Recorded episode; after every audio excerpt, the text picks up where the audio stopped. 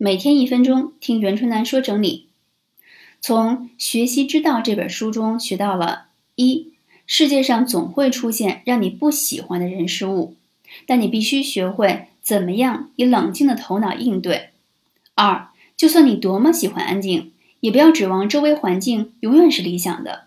唯一的选择就是平心静气应对嘈杂，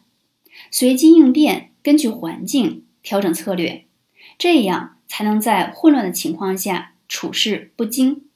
三、觉察你的每一次愤怒失控，并尽量减少影响到最低，因为愤怒只会让人生止步不前。通常每个人要用很长时间才认识到，压抑自己的本能情绪或者发泄出来，并非问题的解决方法。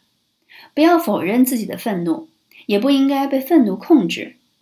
而是要学会有效的利用情绪爆发点，把情绪引导到一种极度全神贯注的状态。